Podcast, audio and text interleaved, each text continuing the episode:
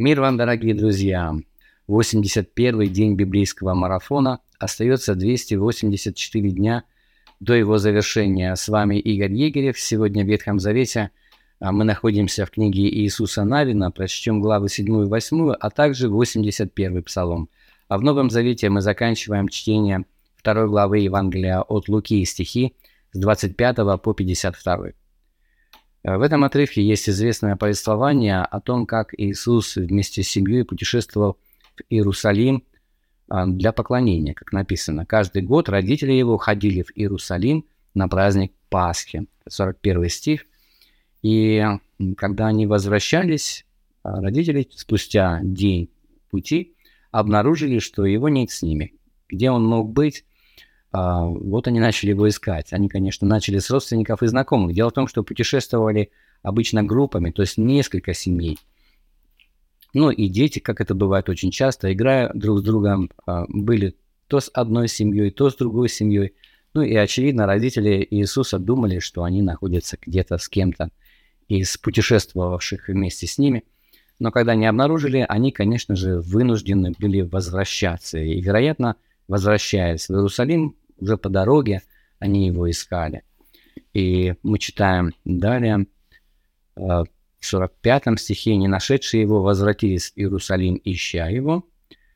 Э, через три дня нашли его в храме, сидящего посреди учителей, слушающего их и спрашивающего их. Все слушавшие его делились разуму и ответом его». Хочу обратить наше внимание на 46 стих. Что он делал, находясь в храме? Он сидел среди учителей, и он слушал их и задавал вопросы. Он не просто отвечал на вопросы, как мы читаем в 47 стихе, и, вероятно, мы чаще всего обращаем внимание на это, то есть его мудрость для нас проявлялась в том, что он уже все знал и поражал всех своим пониманием, своим знанием, своими ответами – но дело не только в этом. Он также слушал учителей и задавал им вопросы.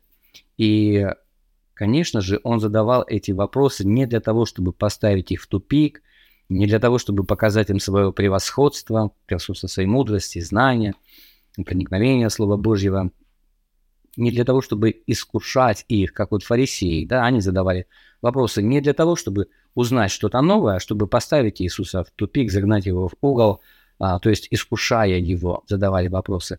А, Иисус ведь не был такого свойства. А, и поэтому, если он задавал вопросы учителям, то очевидно потому, что искал вот этой мудрости у других людей. Это очень важное свойство. То есть Сыну Божьему необходимо было учиться.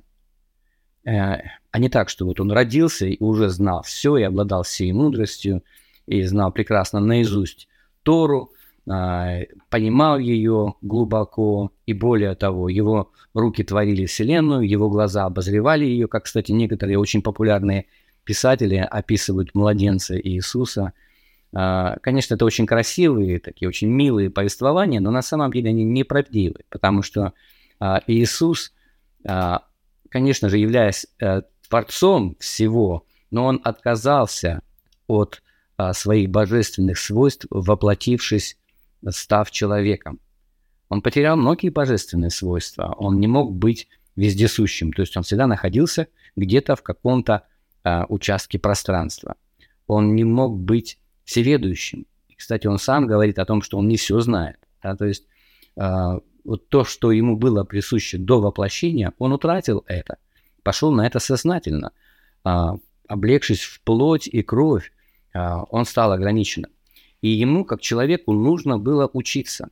Да, безусловно, у него были а, великие задатки, таланты, а, но для того, чтобы их развивать, ему, как человеку, нужно было учиться. И мы видим, что в нем есть тяга к Слову Божьему. Он чувствует, что это его, а, и он поэтому находится в храме среди учителей, но он их слушает и задает вопросы. То есть ему это было нужно. И я думаю, тем более нам с вами это нужно. Этот, эта глава заканчивается 52 стихом, где читаем «Иисус же преуспевал в премудрости и в возрасте, и в любви у Бога и человеков». И слово «преуспевал» а, мы можем понять а, так, что он был ну, как будто бы впереди всех своих сверстников. То есть лучше всех, да. быстрее всех он а, развивался и умственно, и, и физически. А, и, конечно, одно из значений этих слов именно такое, но первое значение этого слова заключается в том, что он продвигался вперед. Если вы заглянете в словарик, то вы увидите, что вот такое значение этого слова имеется, и, вероятно, об этом здесь идет речь. То есть он продвигался от одного уровня к другому, и ему для этого необходимо было трудиться. А, поэтому и мудрость, и знания он обретал со временем, а также а, мы не должны предполагать, что святость его также является некой данностью, вот что он с рождения отличался от нас. На самом деле а, он был подвержен искушению и, конечно же, был искушаем. Мы об этом читаем в Писании во многих местах, но он не согрешил не потому, что у него было превосходство перед нами, и вот именно поэтому Иисус может быть для нас примером. Потому что если бы он вот в этом отличался от нас, и у него какие-то а, таланты, какие-то какие знания, какие-то способности сверхъестественные уже были с рождения, а, то тогда вряд ли Иисус мог бы быть для нас примером, первопроходцем. Но мы следуем за ним именно потому, что он прошел этот путь, будучи таким же, как мы. И еще раз я хочу подчеркнуть тот факт, что он сам учился. Давайте закончим чтение второй главы Евангелия от Луки. Также прочтем две главы в книге Иисуса Навина, 7 и 8, 81 Псалом. И я хочу попросить вас ответить на вопросы, которые я, как обычно, прилагаю к своему видео. Задавайте ваши собственные, комментируйте. И хочу попросить вас также подписаться на наш канал «Библейская среда», если вы на него еще не подписаны – и если вы находите его полезным. Пусть Господь благословит вас.